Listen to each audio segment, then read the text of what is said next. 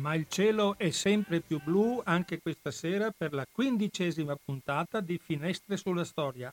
Ho il piacere di avere qui finalmente in studio dei personaggi autorevoli che hanno rotto finalmente, perché voi sapete che adesso si può, abbiamo un armamentario di plessila che ci difende da qualsiasi tipo di infezione che può capitare nel mondo e finalmente stasera con Piero Ruzzante e Antonio Martini presentiamo, parleremo con loro in una conversazione che spero sia la più esaustiva possibile del loro libro.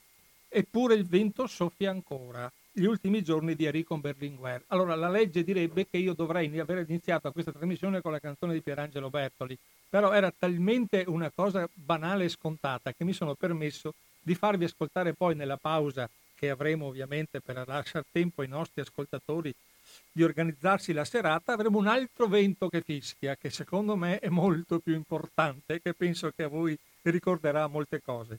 Allora, i microfoni sono aperti, benvenuti a Piero Ruzzante e a Antonio Martini per Eppure il vento soffia ancora, gli ultimi giorni di Enrico Berlinguer. Grazie. Grazie, eh, grazie anche a Radio Cooperativa per aver ospitato questa. grazie a voi serata. perché questo libro è un libro che mi ha colpito moltissimo e devo dire la sincera verità che eh, confrontandolo con altre presentazioni fatte in questa, in questa trasmissione, dal numero di eh, appunti che mi, mi, sono creato ci vorrebbero almeno tre trasmissioni per poter esaurire tutti gli argomenti, gli aneddoti, la storia che questo libro porta. Grazie. Questo libro, no, questo libro comincia, ovviamente comincia con una data storica per Padova, per il, per il, Partito Comunista, per il movimento operaio del mondo, direi italiano e anche un po' più di italiano, internazionale, che è quel 7 giugno 1984, Piazza dei Frutti qui a Padova, ore 22.09. Allora abbiamo la fortuna, nella drammatica situazione, di avere un protagonista, un testimone diretto. Tu eri ovviamente, devo dirlo, giovane, giovane segretario della Federazione Giovanile Comunista, che hai fatto parte dello staff che nel tuo libro cominciamo a a raccontare sin da come si fa il palco. Eh, eh, c'è una presentazione proprio bellissima di come si arriva a queste 22.09, cioè non è una cosa che capita, sì, il, il fulmine è caduto, uh, uh, era sera, per cui, che poi, poi anche pioveva anche tra le altre cose se non mi sbaglio, mm. eh, comunque c'è tutta una presentazione, ci sono delle cose che sono veramente entusiasmanti nella drammaticità da raccontare. Allora Piero, tu eri lì, io l'ho definita come scrive molto qualcuno, la fine di un sogno per milioni di italiani. Piero Ruzzante. Ma non c'è ombra di dubbio, il 7 giugno su quel palco non solo muore Enrico Berlinguer, che morirà poi a Padova l'11 giugno, ma eh, muore la storia del Partito Comunista Italiano, la storia di una comunità che ha tentato comunque di restare in vita e forse c'è riuscita anche meglio di tante altre storie, la storia del Partito Comunista Italiano alla fine eh, riesce addirittura a giungere, pochi se lo ricordano, al governo del paese, perché il simbolo del PC, che era posto alla base del simbolo del Partito dei Democratici di Sinistra, nel 96 è il primo partito italiano e insieme a un altro simbolo che richiamava la falce martello, quello del Partito della Rifondazione Comunista, eh, arrivano entrambe insieme all'Ulivo al governo del paese. Però non c'è ombra di dubbio che quel 7 giugno non muore solo una persona, non muore solo una figura carismatica e nel modo in cui è morta, perché eh, ovviamente tutti hanno davanti agli occhi quelle immagini, le immagini dell'ultimo comizio di Enrico Berlinguer, eh, ma eh, muore anche un sogno, muore il sogno eh, di una rivoluzione nel mondo fondata sugli ideali, i valori del marxismo e del comunismo. Questo insomma in qualche modo è quello che è avvenuto in quella piazza, anche se il mio titolo evoca l'idea che quel vento continua a soffiare, cioè non è che è finito, non è che muore in quella piazza, sono passati 36 anni dalla morte di Enrico Berlinguer e se siamo ancora qui a parlarne e se sono 36 anni che a Padova lo ricordiamo, e se sono stati scritti 50 libri su Enrico Berlinguer, e se ci sono 500.000 amici del gruppo Facebook di Enrico Berlinguer, no, è la dimostrazione che quei pensieri lunghi di Enrico eh, hanno continuato ad operare eh, in qualche modo e sono arrivati fino ai giorni nostri. Perdonami una banalità, Piero, che però nella, per dimostrare quanto preciso e quanto analitico è il vostro libro.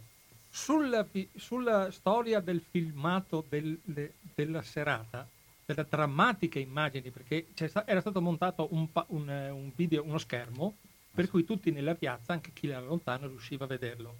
E c'è stata una, un una, mom- storia. una storia che francamente penso che pochissimi conosceranno. Allora, proprio per restare per dare il quadro, il valore di questo libro, abbiamo anche attraverso la testimonianza della ricostruzione anche cosa è accaduto per, avere, per essere ancora in pos- nuovamente in possesso di, quelle, di quel filmato che apparentemente poteva essere scomparso, potremmo averlo perso. Certo, e il libro è pieno di queste narrazioni un po' particolari eh, che molti non conoscono, non ricordano o rischiavano di cadere nell'oblio. Stato, l'abbiamo scritto con Antonio proprio anche per questo, per non disperdere la memoria di quello che è avvenuto in quei giorni a Padova. Per esempio, pochissimi sanno che il comizio doveva essere l'8 giugno. Io ho ritrovato ancora i volantini, le lettere dell'allora segretario del PC di Padova, Flavio Zanonato, che invitava la mobilitazione per l'8 di giugno.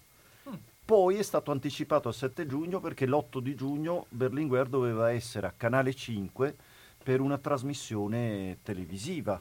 Ecco, probabilmente se fosse avvenuto il contrario non avremmo avuto l'ultimo comizio di Enrico Berlinguer o chi lo sa, la storia è difficile costruirla con i sei con i ma. La storia della cassetta è una storia particolare perché tutti hanno visto quel filmato perché poi è finito eh, in internet, quindi anche i ragazzi, i ragazzi, che non hanno conosciuto Enrico Berlinguer lo hanno conosciuto attraverso quel filmato. Quel filmato era la prima volta, intanto non è un'abitudine, siamo nel 1984, non c'è internet, non ci sono i cellulari, eh, non, non, non, c'era l'abitudine di trasmettere su schermo gigante, la prima volta che viene trasmesso su schermo gima, gigante un comizio di Enrico Berlinguer.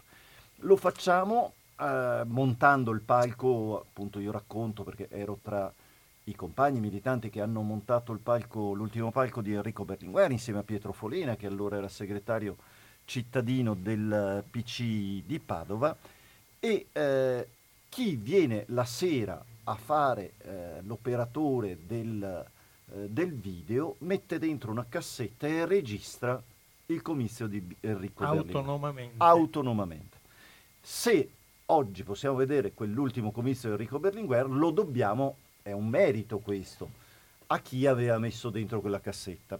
Però finito il comizio, quella cassetta è diventata molto preziosa perché tutti si erano resi conto che stava avvenendo un dramma, eh, c'era il rischio che quello fosse veramente l'ultimo comizio di Enrico Berlinguer e quella cassetta nella notte sparisce. Sparisce, rischia di essere venduta in Francia, eh, Pecchioli chiama Folena, si ricerca, da, da, Roma chiamano Folena per chiedere dove sono finite le immagini del comizio di Berlinguer, anche perché eravamo nel pieno della campagna elettorale delle elezioni europee, quindi si temeva un uso strumentale di quelle immagini che appartenevano oltretutto alla famiglia, cioè siamo con Berlinguer ancora in vita, eh, certo in coma all'ospedale dopo l'operazione, ma Berlinguer in vita. E quindi un uso distorto, sbagliato di quelle immagini poteva essere veramente devastante anche sul piano umano oltre che mm. politico. Nella notte viene ritrovata la cassetta, viene bloccata, viene comprata sostanzialmente dal Partito Comunista e poi eh, riportata alla famiglia che eh, darà il suo benestare a un utilizzo successivo ben dopo le elezioni e ben dopo la morte, dopo i funerali, che entrerà nel, eh, nel video, nel documentario, quello girato da 60 registi eh, a Roma. Tu sei un buono mm. perché sei una persona correttissima, io invece che faccio sempre l'avvocato del diavolo, il cattivo, qui sono ballati 20 milioni eh sì. e qualcuno alla fine ha detto va bene, eh, lo faccio per il partito della famiglia. Sì, cioè, e per i 20 e milioni. non facciamo i nomi perché li lasciamo a chi si legge il libro, no? eh tanto certo. per dire che l'importanza di, delle testimonianze per, di questo libro. Però lasciami dirtelo sì, da storico, senza di lui non, avremmo... non avremmo avuto quella testimonianza che è comunque una testimonianza straordinaria perché Enrico Berlinguer, probabilmente colpito dall'ictus prima dell'inizio del comizio, sembra incredibile questo però abbiamo ricostruito mm. il fatto che inciampa mentre monta sul palco e questo tu sai. E già nel pomeriggio si era incontrato con gli operai della Magrini Galileo di battaglia e gli operai, le testimonianze degli operai che lo conoscevano eh, meglio e che lo conoscevano bene erano di un Enrico Berlinguer molto stanco, molto in difficoltà. E quindi è probabile che quel comizio sia stato fatto in condizioni già eh, meno di Berlinguer. Quindi ci consegna un documento storico straordinario, la volontà di arrivare fino alla fine di quel comizio è qualcosa che è rimasto nei, nei cuori di, di, milioni di italiani. Ed è, ed milioni, quello, eh, milioni. Ed, è, quello che colpisce tantissimo questa volontà ferrea da parte di Berlinguer di voler portare alla fine il comizio con le famose parole casa per casa, strada per strada, azienda per azienda. L'incitamento Enrico, Enrico, Enrico che si sente in sottofondo sì. della gente che lo sostiene pur vedendo sì, che ormai... Perché avevano lo schermo avevano gigante, lo schermo. quindi si sono resi conto tutti in maniera drammatica eh, delle condizioni fisiche di Enrico e, Berlinguer, molto di più di chi era sul palco, era sul palco lo, lo, lo, vedeva dalle spalle. spalle e, e, qui attraverso questi racconti entriamo proprio nel vivo, nel vivo perché leggendo il libro eh, a un certo punto eh, abbiamo eh, sempre il giorno dopo, ovviamente il venerdì, che sì. questo è il giovedì il problema, no? la sì. sera, il venerdì poi c'è il momento che comincia la sfilata, no? tutti i personaggi più o meno nobili che vengono a rendere omaggio più o meno opportunisticamente, questo lo dico io, non lo dite voi nel libro, sia ben chiaro, perché sono io che mi assumo queste, questa critica ferrea che ho in quei personaggi, cioè, a un certo punto arriva il personaggio numero uno nella storia della Repubblica Italiana, che è il momento che arriva Pertini. Eh certo, arriva, Pertini, arriva subito, arriva, arriva subito, la mattina. Con l'alfetta bianca, no, eh, bianca e, e ovviamente va subito alla, a, al reparto e gli comincia tutta quella storia, quella bellissima e umana eh, compartecipazione di Pertini al, al, al dramma di, di, di, di pensa, Berlinguer. Pensa che pochi giorni prima del, dell'ultimo comizio Berlinguer aveva rilasciato un'intervista eh, nella quale diceva che il miglior eh, Presidente della Repubblica, eh, perché scadeva il settennato, scadeva di, settennato. di, Pertini, eh, doveva essere Pertini. cioè Pertini doveva eh, succedere a se stesso. E subito no? abbiamo avuto... E ma... avrebbe eh, terminato il settennato a 99 anni, quindi eppure Berlinguer, per Berlinguer era il, il miglior presidente, quindi c'era un rapporto umano, umano. personale. Pertini era amico del padre di Enrico Berlinguer, è stata una presenza eh, strepitosa, come è stata una presenza che io eh, che abbiamo ricordato attraverso testimonianze, perché il libro è fatto di testimonianze dirette dei protagonisti dell'epoca. Il racconto della funzionaria del partito, la Tosca Cecchinato, che si vede arrivare la mattina in federazione al PC di Padova in via Beato Pellegrino le suore elisabettine che eh, testimoniano che hanno pregato nella notte per, eh, per Enrico Berlinguer, per eh, la salute di Enrico Berlinguer. E, e, nelle chiese di tutta Padova la domenica ci sarà un momento di raccoglimento anche rivolto ad Enrico Berlinguer. Per dire anche il rapporto con il mondo cattolico. cattolico. Che voi lo spiegate benissimo, sia con Monsignor Bettazzi, eh certo. eh, c'è, c'è, tutta una spiegazione sì. che ovviamente dovendo condensare in 50 minuti tutto certo. quanto il libro, dobbiamo eh, andare a certo. d'uccello, no, io sono dispiaciuto di questo fatto perché dicevo all'inizio che questo libro meriterebbe almeno due, tre 2 barra 3 puntate proprio per poter sviscerare tutti certo. questi racconti. Perché Ma non ogni... è l'unico socialista che arriva da no, Enrico. No, aspetta, quello ce lo teniamo un attimo. Eh, ho notato che ci sono dei personaggi veramente particolari che arrivano. Ho visto Bernini, eh, leggo che, che, è venuto Bernini, sono venuti tutti. Cioè, Era il presidente della regione. Regione, sì, sì, d'accordo. C'è persino citato Aldo Marturano che poi abbiamo conosciuto come spin doctor nelle elezioni più avanti. Cioè, sì, qua magari ne parlerà poi Antonio. Antonio, sì, che lui nel suo è, settore. È bella la cosa di Aldo Marturano perché è uno dei tanti sì, fuori dall'ospedale. esatto. E, e, poi abbiamo tutti i personaggi della, della federazione, Franco Longo, eh, abbiamo tanta gente che qui viene che qui viene a, partecipare, però quello che vorrei soffermarmi con te è il valore ancora oggi, per restare nel politico, adesso che abbiamo narrato un po' la storia della, sì, sì. Del, del, giugno, però l'importanza politica di Berlinguer non è, eh, sì, è importante la storia dei suoi ultimi cinque giorni, ma io trovo che sia molto importante dare un segnale della validità ancora oggi della figura di, di Arlo Berlinguer. Eh, di la politica che non è solo calcolo razionale delle forze in campo, che non è solo intreccio, tattica e strategia, la politica è anche di forte impegno civile, etico. Qui c'è tutto, forse tutto il, la somma della... Qui c'è il pensiero sulla questione morale, ma non c'è solo la questione morale come è eh, ampiamente nota, cioè Berlinguer con larghissimo anticipo eh, denuncia quello che poi avrebbe portato alla fine della cosiddetta Prima Repubblica, no? Eh, Tangentopoli e, lo scoppio dei partiti della storia della, della, prima fase della Repubblica. C'è anche una eh, valorizzazione di alcune sue idee della politica. Posso citarne due che certo. magari sono meno note ma uh, a me hanno colpito moltissimo e le utilizzo spesso. Uno è il tema delle periferie. Cioè Berlinguer viene, passa il suo ultimo primo maggio a Contarina, perché in fondo il Veneto è diventato un po' l'epicentro dell'ultimo mese, mese e mezzo di vita uh, di Enrico Berlinguer. E va a Contarina e a fronte dei giornalisti che gli chiedono ma come, cosa vai a fare a Contarina, lui rivendica il fatto che un grande partito è un partito che da un lato risponde alla richiesta di compagni che gli avevano chiesto di andare a Contarina perché avevano appena perso le elezioni, il PC a Contarina era sceso al 44%, no, giusto per eh, ricordare cioè, i livelli. Per la sconfitta era il 44%. 44%. Avevo capito bene, ho avuto sì. un attimo di dubbio, dico ma... 44%. Dai perdono però il comune e, e, chiedono a Berlinguer di venire a dargli una mano. E Berlinguer ci va perché dice è giusto che io ringrazi eh, questi compagni, questi militanti che tanto si sacrificano per il partito. Ma dall'altro lato spiega nel suo comizio che andare a Contarina ha un significato ben preciso, cioè quello di eh, cercare di capire il paese nella sua profondità. Non si capisce l'Italia solo guardandolo attraverso le grandi metropoli e le grandi città Dimmi se questo non è un messaggio al quale ancora Berlinguer parla, parla ancora la sinistra, che molto spesso si rappresenta nelle grandi metropoli, nelle grandi città, nei centri storici e si dimentica delle periferie, sia urbane sia le periferie dei, delle province, insomma, ecco, delle province profonde.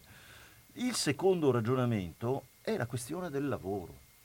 Berlinguer, mm, questo non l'abbiamo scritto nel libro, però l'avevo Vabbè, certo. trovato in una, perché non tutto finisce dentro il libro, ovviamente. ovviamente. Eh, Berlinguer a un certo punto dice io non capisco come abbia fatto la democrazia cristiana nelle ultime elezioni a non presentare, erano elezioni politiche, a non presentare neanche un operaio nelle proprie liste. E fa tutto un ragionamento su questo, spiegando che lui invece aveva passato l'intera giornata in Veneto fra la Marzotto di Valdagno e il petrolchimico di Porto Marghera e diceva che per lui quello stare in mezzo agli operai, quel cercare di capire quali erano i problemi dei lavoratori, ascoltare i problemi dei lavoratori, era un modo attraverso il quale lui sceglieva le politiche da portare avanti in Parlamento e come partito. È un messaggio che è incredibilmente forte per una sinistra che ha smarrito eh, sua, eh, il suo DNA, la sua origine forse. No? Siamo partiti ricordando Marx eh, e ricordando il comunismo. Beh, Marx e il comunismo avevano come, come riferimento la classe operaia. Certo è cambiato il mondo, il lavoro non è più quello eh, di un tempo, però una sinistra che non parla al mondo del lavoro, una sinistra che non interpreta le esigenze del mondo del lavoro, che non difende i diritti del mondo del lavoro, non è una sinistra degna di questo nome e perde il suo riferimento politico essenziale. Questo messaggio che Berlinguer lo cita sempre, lo cita a tal punto da fare la critica alla democrazia cristiana che riesce a presentare delle liste rappresentando tutte le categorie fuori che gli operai. Ecco, questo messaggio è di una forza che io lo, l'abbiamo scritto con Antonio perché eh, non pensando a ieri, ma pensando a oggi. Ecco, io adesso una domanda che non dovrei fare. Il vento farti. soffia ancora oggi, non, non, è scritto al passato, non adesso... è solo una bella canzone di Pierangelo Bertoli. Adesso ti faccio una domanda che non dovrei farti. Eh, facciamo. No, perché così abbiamo una certa confidenza, abbiamo una stima che, ci, che mi lega a te, per cui devo per forza anche adesso provocarti. Certo. Perché hai detto una cosa grandiosa, cioè una cosa eh, incom- cioè perfetta, non si può discutere questo atteggiamento. Ma allora ti faccio una domanda che non dovrei farti, ma se Berlinguer fosse vivo il giorno d'oggi, vedendo come si è ridotta la sinistra italiana, esclusa qualche parte, cosa potrebbe di- darci come segnale? A parte che l'età, mettiamo che, sia che si sia ritirato, che non sia più il capo del PC, ovviamente, perché il PC non c'è più, ma cosa potrebbe dirci Berlinguer dall'orbito della sua logica ferrea, stretta, eh, lungimirante di quella situazione che stiamo vivendo tutti noi, mi ci metto dentro io, tutti noi in questo momento in Italia. Io credo che nessuno possa tirare per la giacchetta Enrico Berlinguer.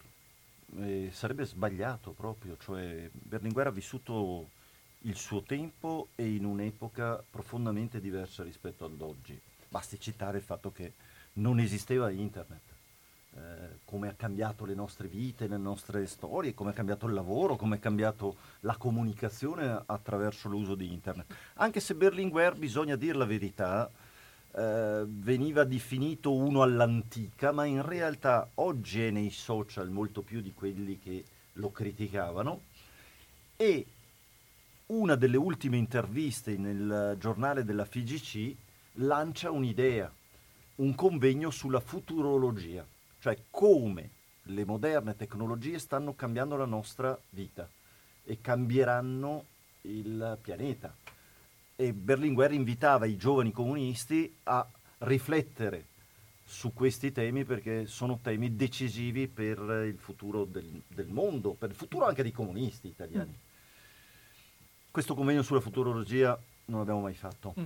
non l'abbiamo ancora fatto oggi. Però denota la lungimiranza. Del, denota la lungimiranza.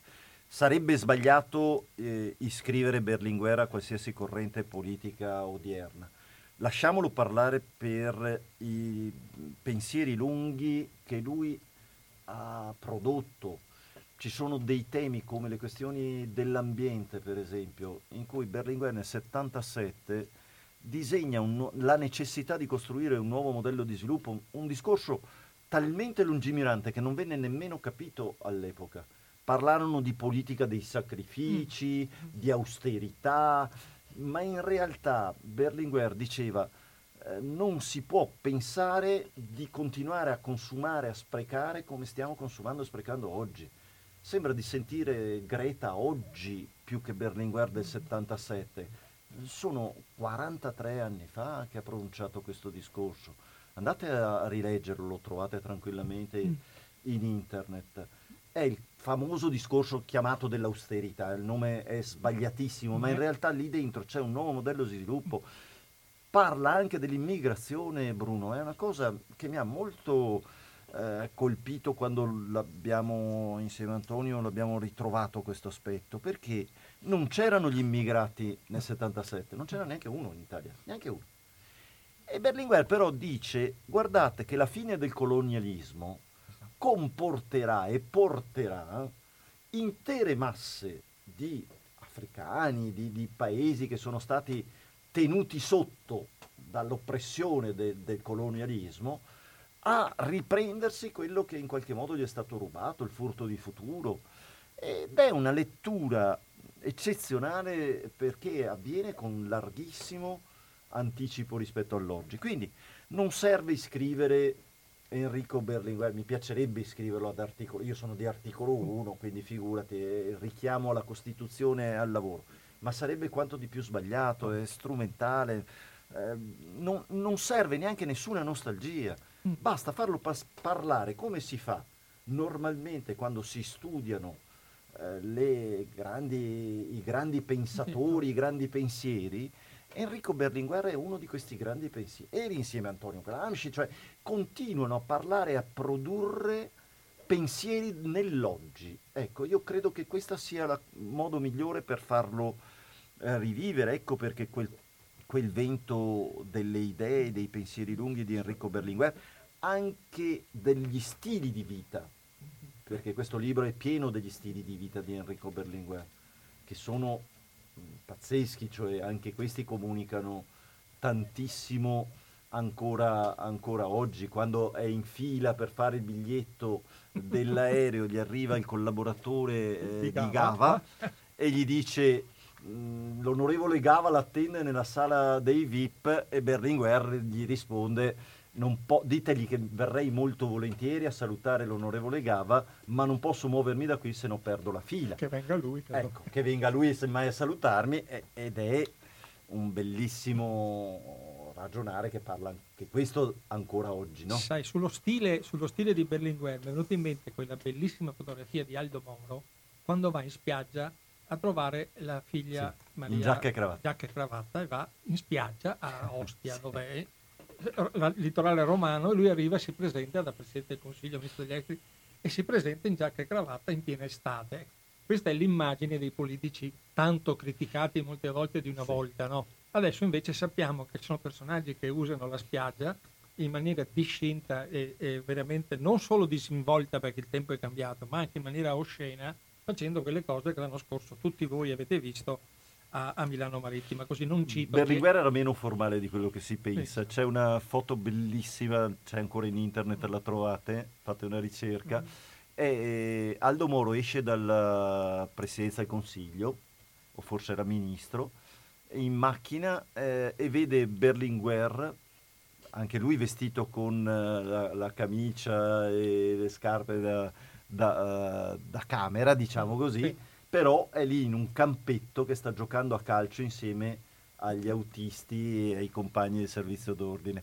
E Berlinguer era anche così, eh? attenzione perché c'è una immagine di Berlinguer che abbiamo scoperto costruendo un po' questo libro, la ricerca storica che abbiamo fatto, dall'idea di un Enrico Berlinguer che era anche eh, molto più divertente, molto era, sapeva anche ridere della vita. Ed era anche umoristico a un certo punto. A Tirrenia si mette un cappellone degli occhiali scuri e dice scommetto che nessuno mi riconosce.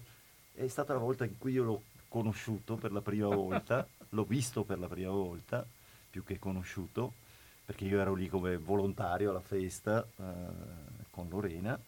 E Berlinguer esce con questo cappellone e gli occhiali scuri dicendo, fa una scommessa, dice nessuno mi riconoscerà, dopo 5 secondi nei viali della festa è già attorniato, devono intervenire il servizio d'ordine per proteggerlo insomma dall'affetto di tutte le compagne e i compagni. Ecco, quindi era un po' fatto così anche Enrico Berlinguer, non era solo Andiamo l'uomo in... severo che conosciamo dalle immagini televisive. Forse è stato costruito magari appositamente, non appositamente, da qualcuno che non sì. sapendo conoscere, non avendolo conosciuto, non avendo eh, capito il suo, il, suo, il suo umore, il suo stato d'animo, forse è un po' facile perché la faccia si presenta austera, effettivamente certo. l'immagine iniziale, poi chi lo conosce e questo libro porta proprio a conoscere Berlinguer anche nei lati umani certo. nei lati se- e anche tutta la sua famiglia, certo. che, che, ovviamente ha avuto un ruolo importantissimo. Parlando di famiglia, a un certo punto la domenica le cose stanno andando sempre peggio, no? Sì. E eh, arriva un telegramma da Mosca che dice se avete bisogno di specialisti sovietici noi siamo qui per aiutarvi. Ovviamente la, la richiesta viene eh, ringraziata ma decliniamo l'offerta perché quello che stava facendo l'equipe di Padova era incommiabile. Sì, in realtà è una gara di solidarietà questa, eh, che scatta da tutte le parti. Addirittura Questo, questo serve per introdurre una cosa un po' più grave, un po' più drammatica perché l'ultima volta che Enrico Berlinguer ha avuto a che fare con la sanità di un paese dell'est, ha scelto di tornare in, più presto in Italia, a Roma, con un'aeroambulanza italiana. Non era in dubbio la qualità dei medici, era una questione di fiducia. E qui, il 3 ottobre del 73, accade qualcosa, che adesso tu Piero, per finire la tua diciamo, il tuo sì. contributo, così so che hai degli impegni sì, e preferisco sì, non trattenerti. Proprio a presentare questo per, libro. Perfettamente, ci fa molto piacere Poi di essere... Antonio è in grado di, di dire essere, qualsiasi virgola di questo libro. Quindi. Questo fa piacere a tutti noi, vuol dire che questo libro è molto, è molto ambito, io sono orgoglioso di avervi qui, però ci devi raccontare questo, anche perché ha delle ripercussioni non indifferenti sul sì. piano italiano, non certo. tanto sul piano dell'attentato o pseudo. Questa è la valutazione so. che ho fatto io esatto. e me ne assumo la responsabilità no, di siamo, questa noi siamo, qui, noi siamo che... qui, per assumerci tutti le Allora, il 3 ottobre 73 eh, Berlinguer è a Sofia. Eh, diciamo il, l'incontro col Partito Comunista Bulgaro si interrompe, neanche positivamente. Berlinguer decide di tornare un giorno prima in Italia. Nel tragitto verso l'aeroporto viene investito da un camion e nella macchina in cui Berlinguer è una ciaica russa, eh, ciaica vuol dire significa gabbiano, eh, viene eh, colpita da un camion pieno di pietre guidato da una, un agente eh, della polizia e eh, la macchina viene semidistrutta e si appoggia a un palo. Se non si fosse appoggiata a quel palo sarebbe caduta in una scarpata. La persona che sta a fianco a Berlinguer, lo dico perché molti non lo sanno, muore. Era il traduttore, della, l'interprete della eh, delegazione. Eh, altri due rimangono fortemente menomati, erano due dirigenti un po' in disaccordo con la linea ufficiale del partito bulgaro eh, vengono menomati, Berlinguer sostanzialmente ha un piccolo trauma cranico e vuole ritornare immediatamente in Italia. Come arriva in Italia? Intanto non se ne parla di questa cosa, se ne parlerà quasi vent'anni dopo. Okay? Ci sono piccolissime tracce sul fatto che Berlinguer è tornato prima, che è tornato a Ciampino, non a Fiumicino, eh, che è tornato con un aereo eh, militare, ma, ma, insomma nessuno all'epoca indaga su questa cosa, non viene sostanzialmente quasi scritta. Dico quasi perché qualche piccolissima traccia c'è. Eh, Berlinguer quando arriva a casa e fa un periodo di convalescenza a casa, dice alla moglie che è convinto che fosse un attentato alla sua persona. Ora nessuno è in grado di stabilire con certezza, anche se le probabilità sono più di una, no? che quello che sia avvenuto il, fosse... il, dissenso era stato esatto, totale esatto, con, esatto. con, il Partito Comunista Bulgaro. Berlinguer è comunque convinto di questo. In quei giorni non sono giorni normali, sono i giorni in cui Rinascita pubblica i tre saggi, uno l'aveva pubblicato il 28 settembre, la seconda puntata la pubblica il 5 di ottobre, la terza puntata la pubblica il 12 di ottobre.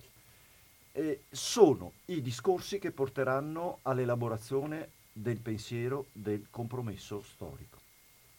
Si dice che l'ispirazione di quel discorso, di quell'intervento di Enrico Berlinguer, era legato ai fatti del Cile e questo è innegabile, anche il titolo del documento fa riferimento ai fatti del Cile dove l'11 settembre c'era stato l'abbattimento del governo socialista e democratico di eh, Salvador Allende e c'era stato il colpo di Stato di Pinochet non c'è dubbio che la questione del Cile e la preoccupazione di un golpe in Italia era una preoccupazione reale, talmente reale che ci fu il tentativo di golpe solo, del golpe borghese, insomma c- ci sono stati ver- veramente questi, fanno parte della storia d'Italia. Ma secondo me in quelle ore in cui Berlinguer è in convalescenza a casa e scrive proprio l'intervento sul compromesso storico, eh, è stato condizionato dall'incidente eh, che aveva fatto in Bulgaria. Cioè mm. quando uno è convinto che volevano farlo fuori, è in mezzo ai suoi cari perché ci sono le figlie, la moglie, eh, e, e sta scrivendo a casa il discorso che cambierà la storia d'Italia, perché quel discorso è comunque un discorso che ci porta probabilmente anche alla nascita dell'Ulivo poi, eh, negli anni 90, è un po' più forzato questo ragionamento, però sicuramente quell'incontro tra comunisti e cattolici poi produrrà anche la nascita e l'incontro dell'Ulivo e di, di, del governo di Romano Prodi, mm. e quel discorso lì non può non essere stato condizionato dal fatto che lui era convinto che ad est, dalla Russia, perché la Bulgaria era semplicemente il paese dove si trovava, eh, avevano voluto farlo fuori, volevano farlo fuori. E questa cosa qui gli ha fatto eh, ritenere in qualche modo nella sua testa e anche nel suo scritto esaurita quella spinta propulsiva, poi lo dichiarerà proprio questo qualche anno più, più tardi, però eh, se uno pensa che ti vogliono far fuori, eh, difficilmente pensa che possa esserci qualcosa di buono a est e quindi la stessa teoria del compromesso storico non poteva dirlo, però potrebbe essere stata ispirata anche da quello che gli era avvenuto a Sofia. Eh, le date nella storia non sono mai casuali, cioè il fatto che è evidente, no? Il 3 ottobre succede questo, il 12 ottobre scrive, viene fuori su Rinascita il discorso che cambia la storia del Partito Comunista. La italiano. terza parte, sì, sì, ho capito, eh certo. ho capito. Questa è la mia valutazione, poi ovviamente come tutte le valutazioni le scriviamo apposta per poter perché qualcuno le possa anche contestare eventualmente o, o rivedere o, o, ripensare. Però il fatto che per vent'anni nessuno sapeva che aveva fatto quell'incidente non era possibile e, quando si è saputo nessuno l'ha collegato al compromesso storico. Io, come ho visto le date, ho detto ma queste non sono date qualsiasi nella storia e mm. nel pensiero di Enrico Berlinguer, sono le date nelle quali sta scrivendo il discorso e ho ricostruito in maniera minuziosa attraverso le mm. testimonianze mm. di Antonio Tatò che va a casa di Berlinguer e ha la penna in mano ed è in canottiera a casa e sta scrivendo quel discorso, quindi non era già scritto come qualcuno sosteneva, lo stava scrivendo in quel momento e mm. secondo me è stato condizionato da quello che era successo a Sofia.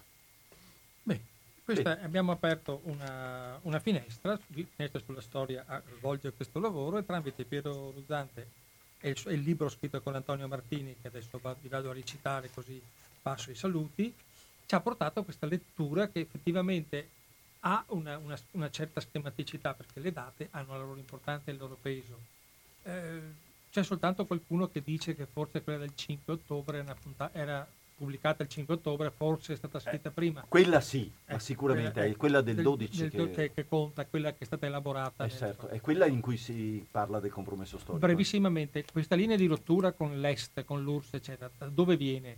Dalla, dalla, frase famosa dell'esaurimento della spinta propulsiva. No, delle... Berlinguer da subito è, è, vice segretario e già nel 68 va in uh, Unione Sovietica eh, e dice, eh, pronuncia il famoso discorso in cui non può essere l'Unione Sovietica a dettare la linea ai partiti socialisti, cioè ogni paese deve essere autonomo e, e, libero nel determinare il suo modello di socialismo. Fin da subito proprio Berlinguer questa questione la pone da subito. E con l'ala sinistra del PC come, come, come faceva a convivere? Ma, il buon Armando e amici. Il buon Armando fino al 73-74 è rimasto nella segreteria e dopo, dopo è diventata l'opposizione interna Beh. al PC. Piero, io ti ringrazio Grazie perché so che hai Grazie un altro impegno. Allora, finché noi ci salutiamo, io metto su quel pezzo del quel fischiamento di vento che volevo farvi ascoltare. Altro vento che soffia a, a, invece che il buon amico carissimo e simpatico che io stimo tantissimo, Pierangelo Bertoli, abbiamo fischiato, abbiamo fischiato col vento stasera. Aspetta che forse c'è un problema di, di, mi sembrava di aver sentito... Aspetta un attimo. Allora io continuo, io continuo, tu Antonio per favore vai, vai a vedere che forse c'è un problema giù con la porta. Intanto continuo perché Antonio Martini eh, ci aiutiamo, ci scambiamo perché volevo restare qui in linea con voi per non interrompere ulteriormente eh, con la musica.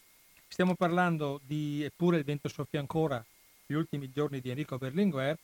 Piero Ruzzante è andato a una, un altro evento che, che aveva stasera in contemporanea e giustamente anche per la distanza era meglio che lui potesse disporre meglio del suo tempo. Eh, è rimasto con me adesso che tornerà Antonio Martini, che è il coautore del libro, col quale parleremo, tratteremo qualche altro argomento. Il libro è talmente, come dicevo, denso, di aneddoti, di avvenimenti, di storie di particolari, di notizie che veramente sono quasi sconosciute, o quantomeno sono sconosciute ai più, perché sono passati anche tanti anni. Ecco, è tornato, è tornato Antonio, gli ridò la linea. Allora, stavo dicendo che questo libro è talmente pieno di, di, di particolari, di aneddoti, di storie, di ricostruzioni che il tempo è, è, è limitato anche con, con, il tuo caso. Piero eh, doveva questo impegno, è dovuto andare via, tu gentilmente sei rimasto con noi con te volevo aggiung- tu volevi aggiungere qualcosa così in generale sul libro e dopo andiamo magari su qualcosa in particolare? Io volevo un po' raccontare la struttura del libro e che l'abbiamo pensato così. E Piero intanto aveva fatto una ricerca storica per la sua tesi producendo un materiale davvero infinito. La sfida era quella di non scrivere il solito saggio, e anche perché su Berlinguer se ne sono scritti davvero molti, ma di ehm, raccontare non solo il suo pensiero, ma in particolare la sua ultima settimana di vita, o meglio, la settimana che va dal momento in cui si è sentito male sul, par- sul palco di Piazza dei Frutti fino al giorno del funerale solenne partecipatissimo del 13 giugno a Roma. E allora il libro l'abbiamo strutturato in questo modo. Ogni capitolo è un giorno, a partire appunto dal 7 giugno, e quindi sono sette capitoli, e ogni volta che eh, mh, si è presentata l'occasione, con eh, dei flashback, abbiamo raccontato una parte del suo pensiero politico e della sua biografia. Un'altra cosa importante, secondo me, da dire è che sicuramente Berlinguer inevitabilmente è il protagonista di questo libro, ma sono protagonisti allo stesso tempo i militanti del PC, in particolare i militanti del PC di Padova, che fecero un lavoro straordinario eh, sia in ospedale sia all'Hotel Plaza, praticamente consentirono alla città di reggere l'urto eh, delle tantissime autorità che erano venute, furono vicine alla famiglia, garantirono il trasporto dei dirigenti del PC, praticamente l'Hotel Plaza era diventato una specie di succursale di botteghe oscure. E, e, fu, e, loro sono protagonisti del libro al pari di Berlinguer, cioè il tentativo del libro è quello di raccontare Berlinguer e di raccontare il panorama, il panorama del PC, cos'era essere un militante del Partito Comunista Italiano, esserlo in particolare negli anni Ottanta che vengono descritti come gli anni del disimpegno, eh, della febbre del sabato sera, eh, del riflusso nel privato mm-hmm. e invece sono stati anni anche di impegno, eh, di grandi manifestazioni pacifiste. Eh, una parte del paese, parliamo di milioni di persone, continuavano a credere nella possibilità di cambiare l'Italia e il mondo.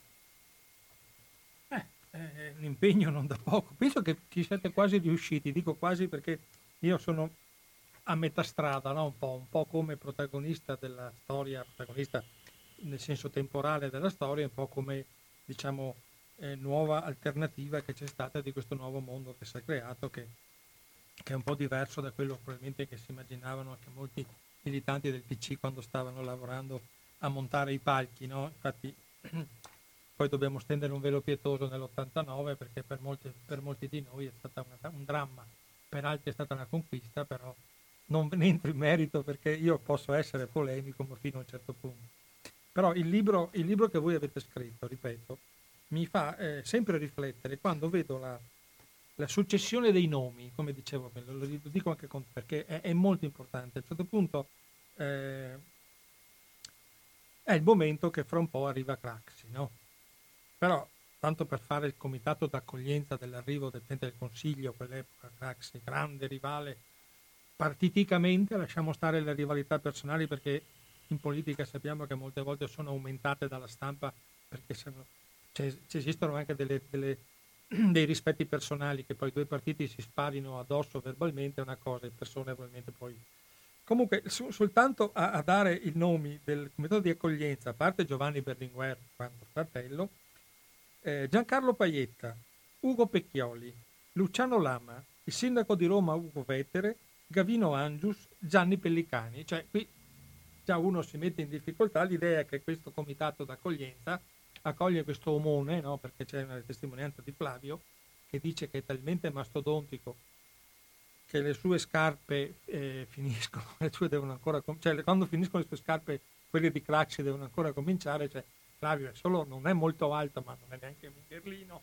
però è di fronte è evidente al, al, do, al stavo dicendo il Doge, no? il Doge era dei Michelis, lui un altro, aveva un altro epiteto che non gli voglio dare per rispetto, perché esiste sempre questa rivalità politica che poi non deve andare al di là del, del rispetto preciso. C'è un momento in cui c'è tutta la, la dirigenza del PC padovano che teme che dopo il congresso di Verona, adesso tu ci racconti brevemente cosa è accaduto, ci sono stati i fischi, una cosa eh, diciamo inqualificabile dal punto di vista politico, perché il congresso, la delegazione che viene ospite del tuo congresso deve essere rispettata come un ambasciatore, non, ha, eh, non deve essere oltraggiata. Invece a Verona addirittura Craxi alla fine ha detto che non ha fischiato perché non lo sa fare, cioè non è che ha detto beh ragazzi forse state calmi, un po' sbagliato, cioè ha messo anche il carico, giusto?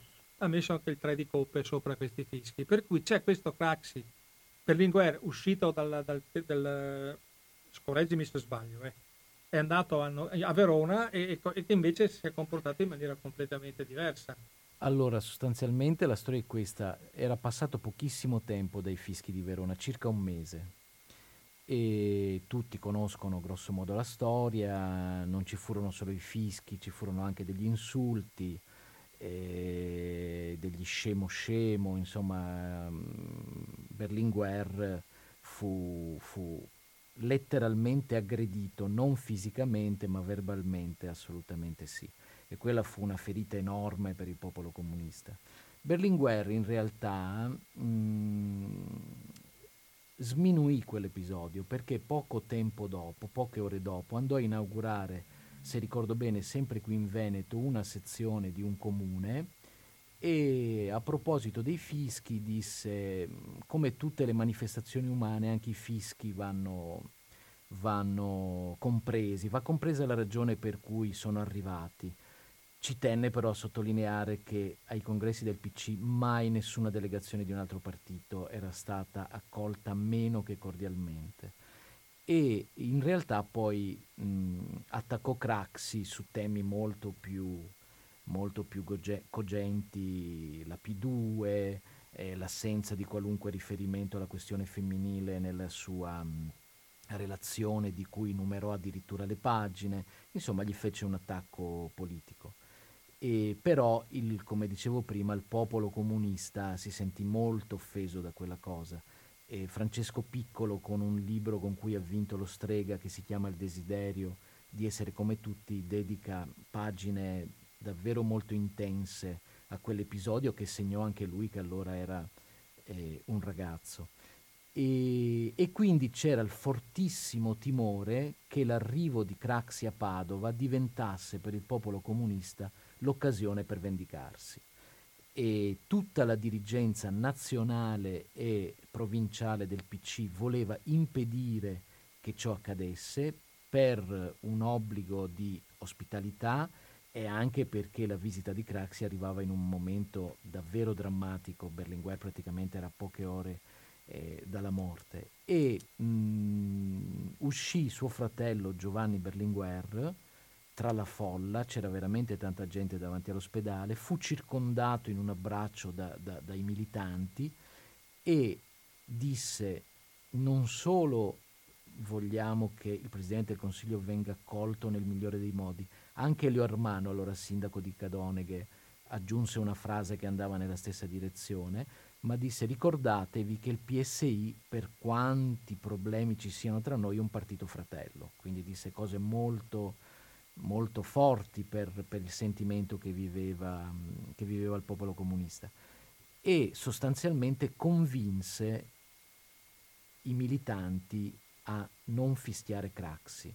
E ci, c'è anche un episodio a margine, c'erano i due responsabili eh, del, dell'organizzazione del PC Padovano che videro un operaio particolarmente teso, lo avvicinarono, gli chiesero chi fosse, cominciava lì ad esserci anche molta gente eh, che non era conosciuta dai dirigenti del partito padovano perché venivano da fuori città, perché mo- arrivava molta più gente del solito e lui praticamente gli confessò che se Craxi gli fosse arrivato a tiro lo avrebbe fischiato o addirittura avrebbe fatto qualcosa di anche più pesante.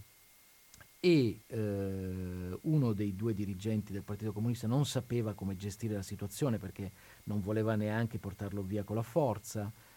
Ha un'illuminazione, gli dice: Ma se Berlinguer fosse qui e ti potesse parlare, come ti direbbe di comportarti? A quel punto il lavoratore scoppia in lacrime, eh, lo spostano piano piano, lo mettono di lato e tutto va come deve andare, anche se in realtà non ci furono fischi, ma Craxi fu accolto da un silenzio gelido, nel libro, se ricordo bene, scriviamo ostentato, cioè un silenzio che mh, in realtà eh, per chi voleva capire faceva anche molto più male dei fischi che qualcuno avrebbe voluto lanciargli contro e invece si trattenne. Antonio, dobbiamo Antonio Martini che è qui con noi che sta parlando e ci sta parlando del libro scritto assieme a Piero Ruzzante eppure il vento soffia ancora gli ultimi cinque giorni di Berlinguer lo, lo, ripeto per chi fosse magari arrivato un attimo dopo in onda, in, in ascolto sulle nostre frequenze di radio cooperativa però qui siamo diciamo, eh, nell'epilogo no? Craxi parte da Londra è andato al G8 viene a Padova perché c'è Berlinguer in coma e dice una frase dico banale, finché c'è vita c'è speranza, insomma c'è tanto per fare una figura, una delle solite figure che denotano sempre la sua notevole arroganza di fronte anche alla morte, perché la mia stima per Craxi penso che si senta che è tendenzialmente a zero, tanto per essere chiari. Eh, però quella fra Craxi e Berlinguer, tra PC e PSI, è, è, una battaglia enorme che si sta consumando in Parlamento e poi ovviamente anche sulle, nei corridoi della politica. No? Il decreto di San Valentino è quello che taglia i quattro punti della della scala mobile, della contingenza, come si chiamava l'Italia a quell'epoca, tu che sei sì. capo ufficio stampa della CGL, ovviamente del Veneto devi essere più preciso di me, siamo il 20 marzo dell'84, in Senato era in corso un braccio di ferro durissimo fra maggioranza e opposizione. E voi, vi lasciate giustamente anche la scissione del PSIUP, e qui abbiamo questo fatto di questa grande manifestazione di Roma di un milione di persone contro questa cosa e abbiamo proprio questo, adesso ci racconti un attimo questo decreto Craxi che ha portato alla rottura dell'unità sindacale dopo, dopo, 30, dopo 20 anni, da, da, da, 69 che eravamo uniti come, unità, come elettrice sindacale. No? Con questo decreto mi pare che eh, c'è stata la CISE della UIL e la Confindustria hanno fatto un accordo separato con il governo. Ci, ci dà il quadro per chi ci ascolta di questo, come siamo arrivati a questa freddezza e come siamo arrivati ai fischi Così Ass- è più facciamo, assolutamente. Facciamo La di, storia, di parte, storia parte, da lontano perché il PSI soffriva dell'egemonia del PC in modo sempre più forte e quando Craxi viene eletto, viene eletto all'insegna dell'autonomia del PSI eh, dal Partito Comunista Italiano. Poi ci sono mh, diverse eh, peripezie nel rapporto e sicuramente la scelta del taglio della scala mobile è, è potremmo dire la goccia che fa traboccare il vaso.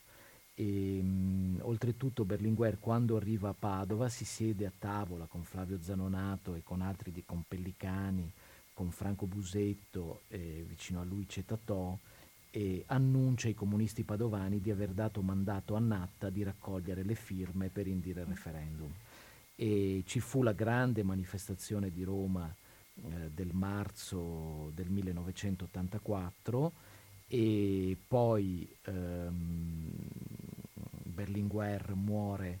Eh, re- I fischi arrivano come reazione alla battaglia che il PC ingaggiò contro quel decreto, hai ragione sul fatto che quel decreto non fa altro che fotocopiare una intesa separata tra CISL, WIL e Confindustria e Craxi lo, lo, lo, lo trascrive in un de- quell'accordo lo trascrive in un decreto, perfino la CGL è divisa, anche se la grande maggioranza è contro il decreto perché c'è la componente socialista che non condivide famoso eh, del turco, no? Eh, esatto, del turco che anche lui viene a Padova ed è lui in realtà una figura da questo punto di vista interessante perché quando Berlinguer viene fischiato a Verona e lui va a stringergli la mano ed esprimergli solidarietà al punto che il giorno del funerale per tutti e tre i sindacati parla proprio del turco, non parla lama. Ci fu quell'enorme manifestazione e il consenso intorno alla posizione del PC era comunque forte e quindi da lì il dissidio esplose. E aggiungo un altro mm. paio di cose. Certo. Una è che ehm, la leggenda vuole che il PC andò incontro a una sconfitta eh, terribile un anno dopo quando Berlinguer non c'era già più. In realtà il referendum finì circa 55 a 45 ed essendo il PC il rappresentante dei lavoratori, il partito dei lavoratori con ogni probabilità rappresentò anche in quell'occasione il sentimento molto diffuso tra i lavoratori. Poi riportando invece il rapporto tra Craxi e Berlinguer alla politica ed eliminando mh, i dissidi personali perché si capiva che proprio non si intendevano perché neanche Berlinguer era tenero con Craxi a una domanda se mi ricordo di Minoli eh, come definirebbe Craxi lui rispose un buon giocatore di poker che non era esattamente un complimento per, per chi voleva fare lo statista, estremamente, diciamo estremamente realistico comunque. Cioè, esatto. cioè, sottolineiamo questo fatto che esatto. era una battuta esatto. semplice, era molto complessa e molto incisiva. Però nel rapporto, tra, la migliore definizione del rapporto tra i due credo che la dia Alfredo Reiklin, sempre in una trasmissione televisiva, dove gli chiedono di raccontare questo dissidio e lui dice una cosa molto semplice. Dice negli anni 80, anche prima nel 79, con le vittorie negli Stati Uniti e in Inghilterra di Reagan e della Thatcher, inizia un'offensiva padronale fortissima dopo le conquiste degli anni 70 e a quel punto ci sono due strategie diverse del PSI e del PC. Il PSI ritiene che bisogna in qualche modo adattarsi a questa nuova fase non dico assecondarla, ma provare a moderarne gli eccessi. Invece il PC ed Enrico Berlinguer sosteneva che a questa offensiva bisognava opporsi con tutti i mezzi che la democrazia consentiva.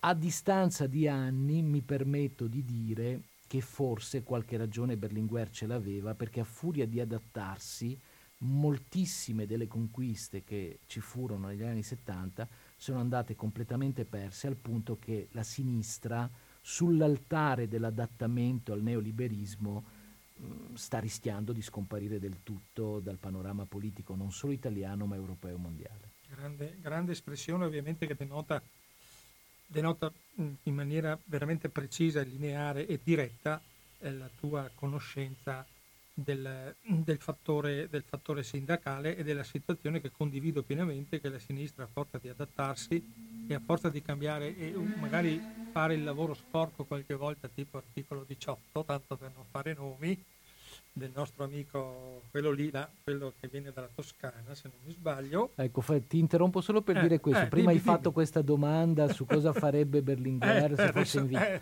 Ecco, non avrebbe mai potuto militare in un partito che abolisce l'articolo 18. Que- su questo possiamo essere eh, infatti, sicuri. arrivavo anche da te. Sicur- Ti ringrazio di avermi preceduto, ma comunque adesso ti faccio un'altra domanda sul, sempre sul settore, diciamo, politicamente corretto. Cioè questo fatto, aggiungo semplicemente le tue parole, il mio pensiero anche per, per spiegare a chi ci ascolta che, che, molte volte il mio ragionamento, che magari in altre trasmissioni sentite, eh, è, è, fondato su, dei, su, delle conoscenze, su dei valori, su delle cose che, che, non possono mutare semplicemente perché cambia il vento.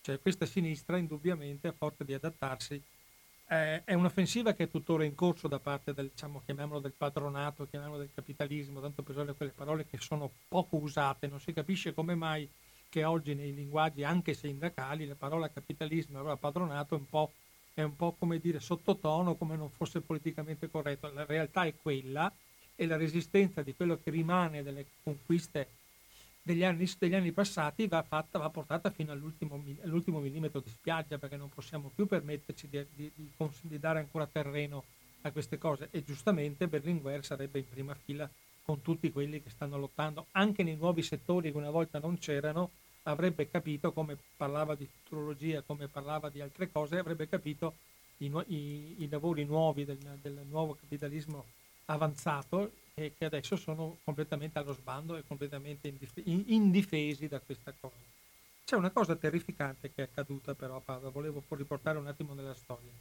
c'è stato un momento che usciti dal Plaza Paietta e proprio Simonaggio, se non sbaglio, che era segretario del CGL di quell'epoca, hanno visto scritto in via Carlo Leoni, che la stradina in fianco al Plaza, per chi non conosce Padova, Berlinguer, vedi Padova e poi muori. Cioè, allora, Padova sappiamo che è stata la base del terrorismo nero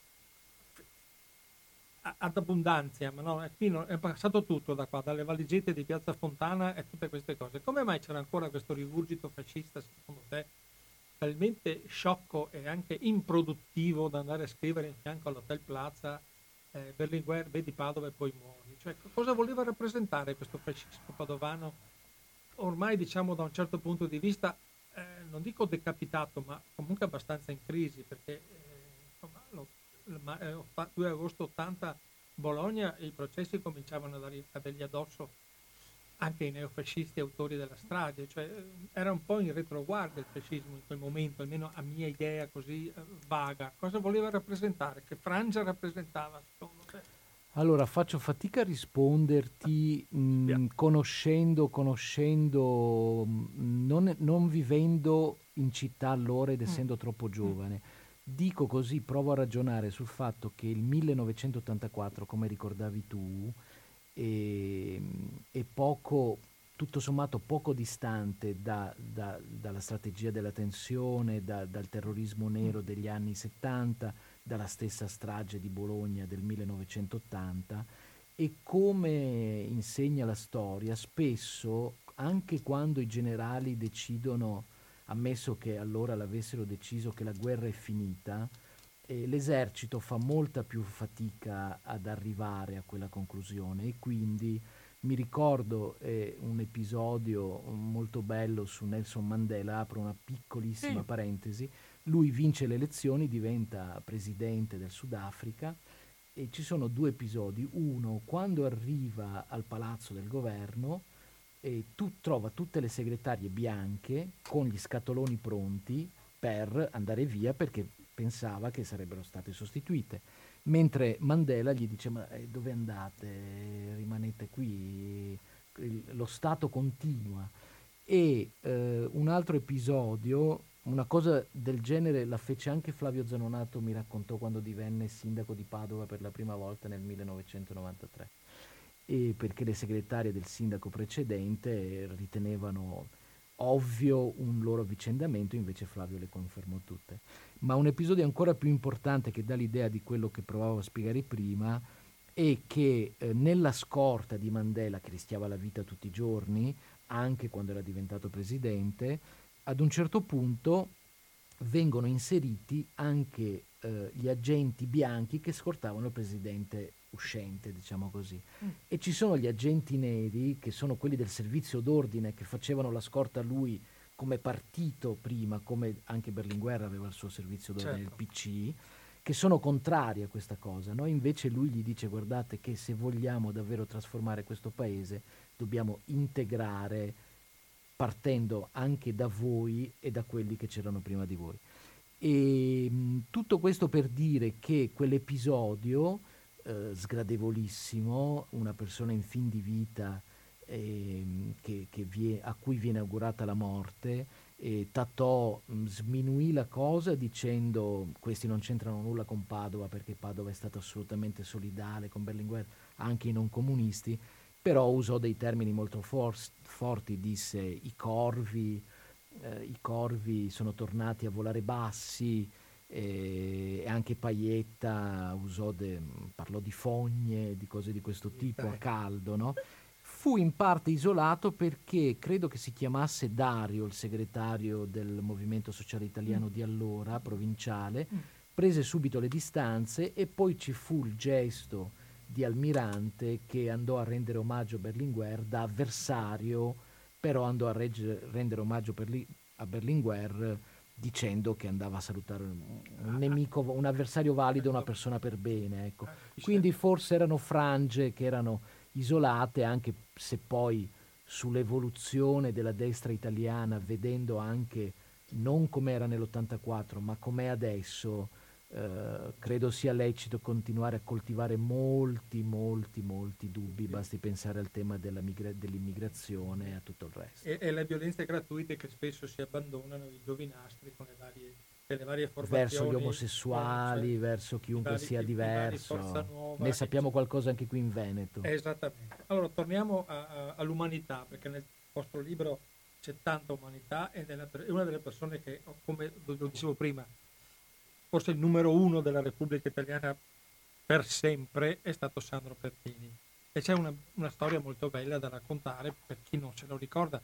Poi ci fermiamo perché sennò gli diciamo tutto il libro e sebbene che il libro sia talmente vasto che quelle poche cose che noi abbiamo detto stasera non sono sufficienti a comprendere tutto il meccanismo umani, umano, storico, politico che c'è dentro il libro, però gli raccontiamo giustamente, io credo, l'aneddoto, la storia, perché non è un aneddoto, è un avvenimento, quando Bertini ha vissuto proprio in prima persona no? la, la, la, il dramma di Berlinguer, andava e tornava, è andato a Vicenza, è tornato a Selva, dormiva in prefettura, andava a...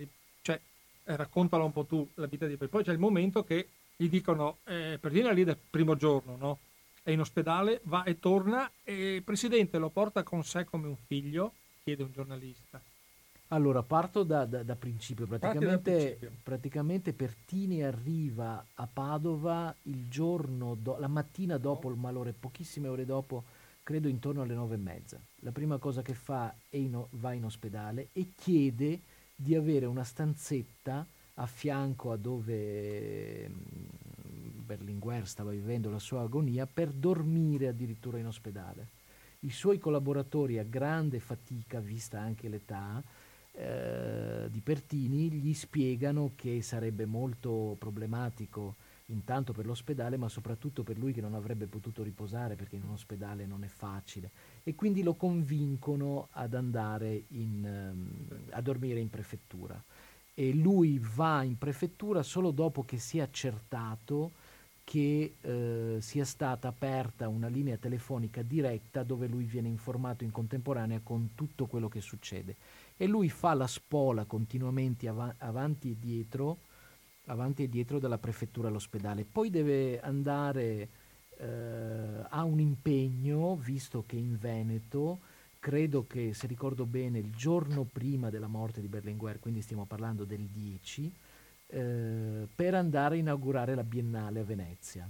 Lui non ci vuole andare, però si sente, è sempre stato molto fedele ai suoi doveri e quindi va, parte il 9 sera, eh, partecipa, credo a Vicenza, a un concerto dei solisti veneti e poi la mattina dopo va eh, a Venezia a inaugurare la Biennale, sempre molto cupo, anche lì parla di Berlinguer, tutti quelli che intervengono parlano di quello che è successo a Padova e mh, mm, dorme, eh, dorme a Venezia o a Vicenza, adesso potrei essere poco preciso, e sostanzialmente chiama la sera, eh, rispondono al telefono i mh, mm, giornalisti dell'unità che erano in una stanzetta dicendo Ehm, certo non è migliorato, la situazione rimane drammatica, ma non ci sono peggioramenti particolari. Poi la situazione precipita, lui durante la notte, eh, Berlinguer, eh, il cervello di Berlinguer nella notte tra il 10 e l'11 si spegne, Pertini la mattina dopo chiama in ospedale e gli rispondono Presidente potrebbe essere questione di minuti. Lui a quel punto alle 7 di mattina, lasciando praticamente quasi tutta la scorta a terra, decide di partire, non aspetta che gli altri si preparino, arrivano, arriva, vuole vedere Berlinguer praticamente vivo per l'ultima volta, vivo biologicamente ma appunto con l'encefalogramma piatto, entra, entra, lo fanno entrare subito, rimane pochi minuti, ma mentre entra all'ospedale c'è una, un giornalista e anche una signora che gli dice lo porta via come un figlio e, e, lui risponde, non ricordo esattamente la frase, ma gli dice come un amico, come un compagno, come un fratello di lotta, te, te come posso, un figlio. Te la posso leggere? Assolutamente. Lo porto con me come un amico fraterno, come un figlio, come un compagno di lotta. Esatto. Per sottolineare esatto. l'appartenenza di entrambi al movimento, strada, operario. No, movimento operario. Assolutamente. Questo è molto molto importante che fino all'ultimo ci sia stata questa partecipazione. Esatto. Senti una cosa, facciamo un volo rapidissimo, andiamo ai funerali che sono stati una cosa straordinaria. straordinaria. Noi ci siamo avvalsi, avevamo ovviamente meno testimonianze dirette eh, di quante ne abbiamo avute per ricostruire le, le giornate padovane e avevo, abbiamo ovviamente utilizzato i giornali dell'epoca che raccontavano molti dettagli, ma abbiamo eh, utilizzato molto un film, il film che decine di registi italiani hanno dedicato ai funerali. Un film che praticamente parliamo di funerali che sono iniziati il giorno 11 a Padova con quello straordinario corteo che ha portato la salma da Padova a Tessera, poi è proseguito volo con l'aereo presidenziale atterraggio a Roma la sera stessa, era praticamente già buio, arrivo a Botteghe Oscure, inizio della Camera Ardente che chiude a mezzanotte, riapre la, la mattina del 12,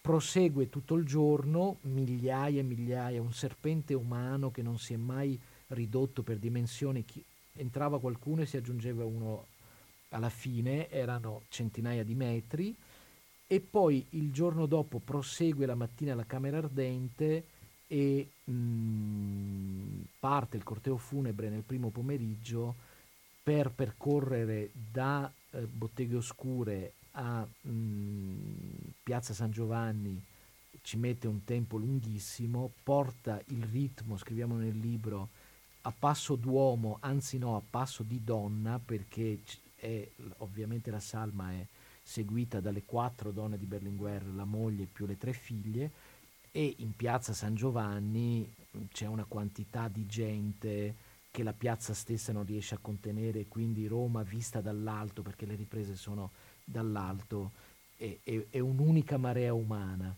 E la cosa che, che impressiona di più a vedere mh, mm, il film, fatto anche di molte interviste, è, ne facevate cenno prima, vedere quanto popolo c'era in quei funerali e che popolo signore senza denti, anziane, operai, eh, periferie. C'erano anche i registi, gli intellettuali, ma c'era popolo vero.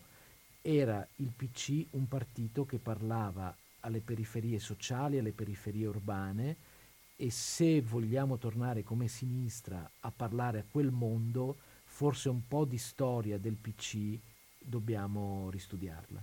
Eh, ci ha pensato il tuo amico il tuo amico Naccarato facendo uscire il libro sulla storia del cinema certo, di Padova, certo. che adesso noi con calma, essendo un libro da quasi 500 pagine, metteremo in scaletta ovviamente perché Fate storia, benissimo. storia del PC è anche poi in, incentrata a Padova come quella su questo. Poi c'è il problema, problema c'è l'anniversario, c'è il centenario, c'è il centenario prossimo, l'anno prossimo. Per cui vedremo di fare qualcosa, lo dico forte così se qualcuno mi sente, cioè, è logico che, la, che la, la, dirigenza del PD di attuale, che come in quanto erede storico, un po' meno politico, ma come erede storico del PC, eh, io sono a disposizione, gli avevo proposto, anzi lo, lo, lo, ribadisco e lo scriverò ufficialmente, di avere un piccolo ciclo di, di, di, di conversazioni sul. Bellissima idea. Bellissima partendo idea. dal libro di, di, Alessandro Naccarato e poi vorrei andare avanti qualche altro personaggio.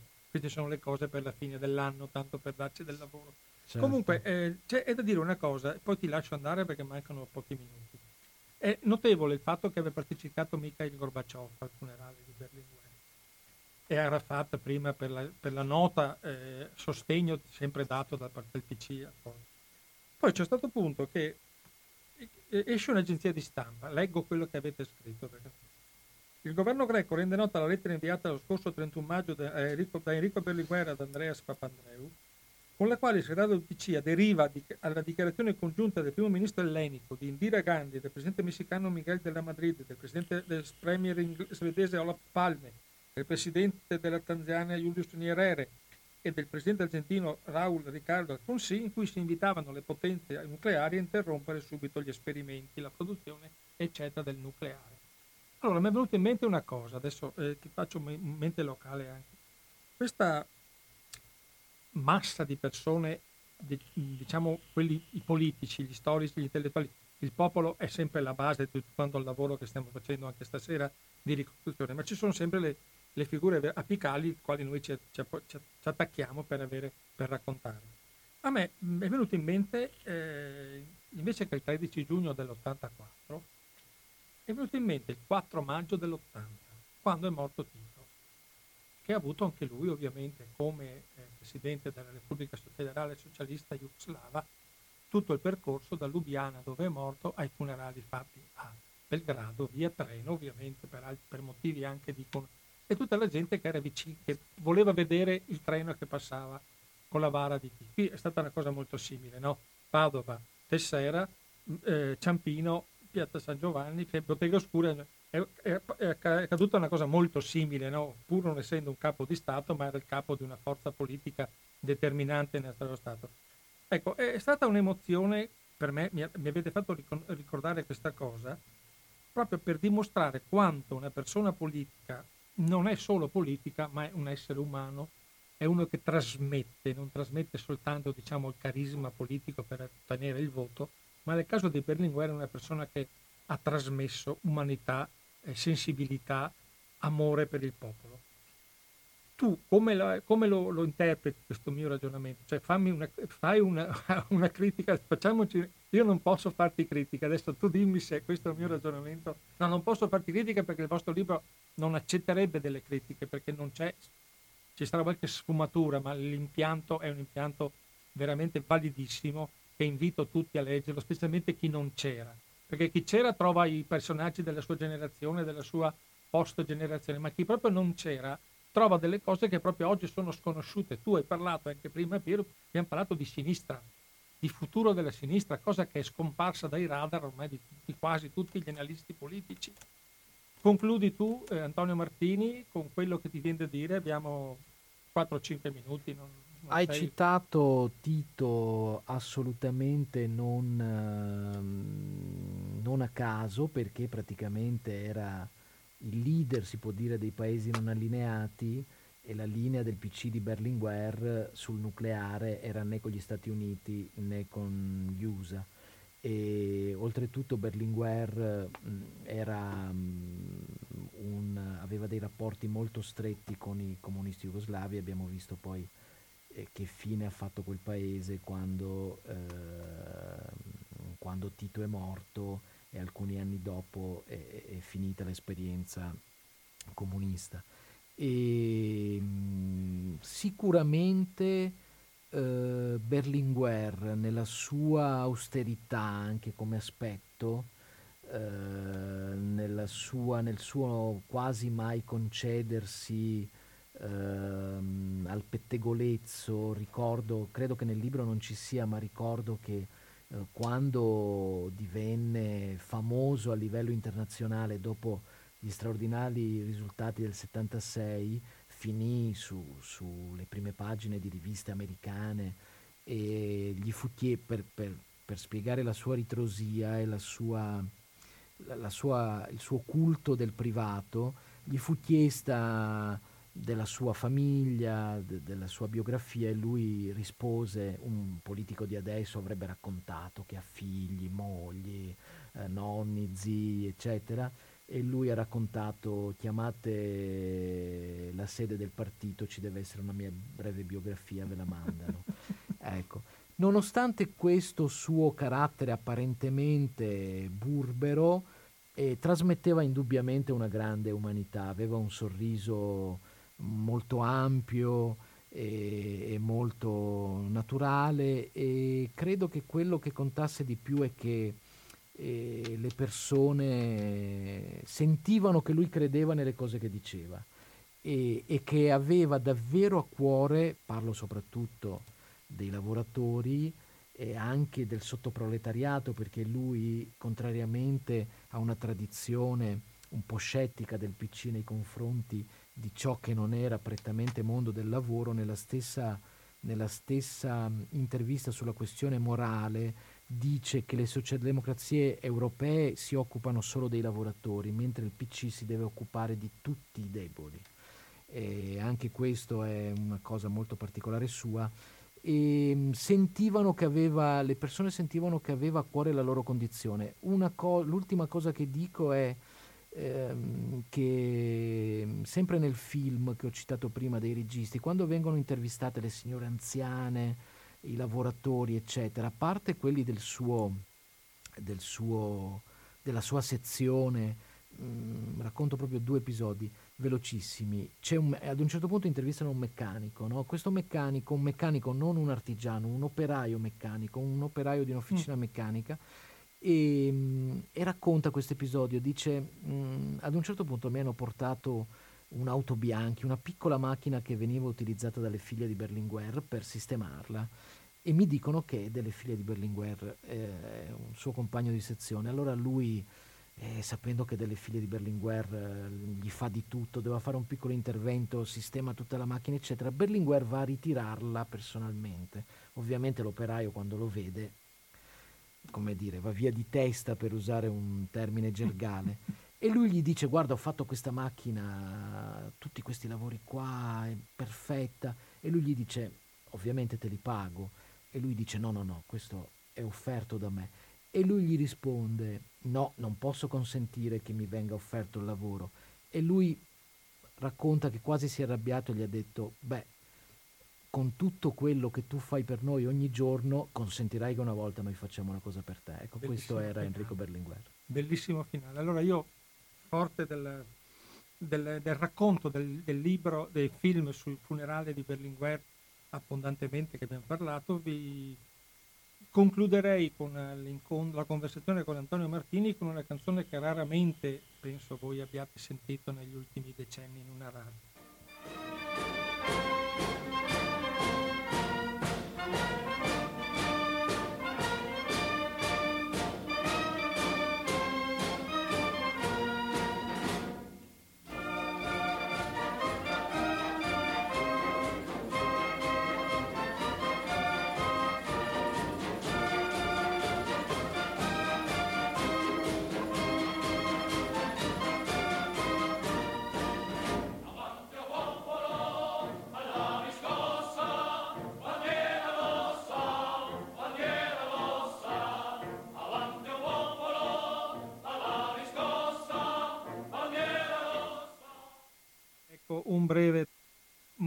Brevissimo pezzo della canzone che, che ha culminato con, con, questa canzone, son, è finito praticamente il funerale di Berlinguer e noi ovviamente finiamo la trasmissione di questa sera con Antonio Martini, Piero Ruzzante eppure il vento soffia ancora gli ultimi cinque giorni di Berlinguer dando due comunicazioni di servizio. Una che domenica 1 agosto in seconda serata Rai 1 trasmetterà un documentario di Carlo Lucarelli su, ovviamente sulla strage di Bologna del 2 agosto 80 è un, un documentario che rinnova l'emozione. Stasera abbiamo parlato di emozioni e con, Fiat, e con la strage di Bologna le emozioni sono veramente, si sprecano e sono delle cose che qualche volta si raffreddano, però io devo, io, a parte la stagione, vanno sempre tenute calde. Poi il giorno dopo, invece, sempre il TG1 di domenica 2 agosto, Silvia Vallone leggerà un bellissimo, eh, un bellissimo speciale in seconda serata sempre su Rai di cui troverete praticamente la lettera la linea tracciante sulla lettura di questa settimana. Vi invito a leggere l'Espresso che dedica la puntata ovviamente quale Stato, tornando a parlare ovviamente dei mandanti della strage, della strage di, di, Bologna, Licio Gelli e i suoi amici della P2. Io saluto tutti gli ascoltatori di Radio Cooperativa, li ringrazio per la pazienza che hanno avuto di ascoltare le trasmissioni di questa prima parte dell'anno. Adesso eh, Finestra sulla Storia si concede una breve interruzione che è soltanto di una, di una puntata. Io tornerei da voi il 25 agosto con una puntata balneare, se vogliamo, post balneare, in cui mi occuperò di calcio. Mi occuperò di calcio, di un calcio speciale però. Un libro di Pippo Russo, che è un sociologo, un giornalista sociologo di Catania, Università di Catania, e il titolo, il cui titolo è Calcio e cultura dello stupro, il caso, il caso di Ked Evans. È una cosa molto particolare che vi inviterò a riflettere su quell'argomento delicatissimo che è lo stupro, usato molte volte anche a, a scopo pubblicitario oppure nascosto perché le donne devono essere, ci chiedono sempre alla donna come era vestita e al calciatore magari non gli chiedono perché quella sera era ubriaco o pieno di cocaina, non glielo chiedono mai. Allora io tornerei con questo libro nei limiti del possibile, perché un libro come sempre mi trovo degli impegni sempre più grandi, perché anche questo libro è soltanto di 372 pagine, tanto per dire la, l'argomentazione da trattare. Comunque l'argomento seriamente verrà trattato nei limiti del possibile con la presenza dell'autore che ci raggiungerà probabilmente al telefono quasi senz'altro. Buone vacanze, buona estate, noi ci vediamo il 25 agosto alle 19.10, Finestre sulla storia a Radio Cooperativa. Buona serata a tutti e, arrived- e a risentirci presto.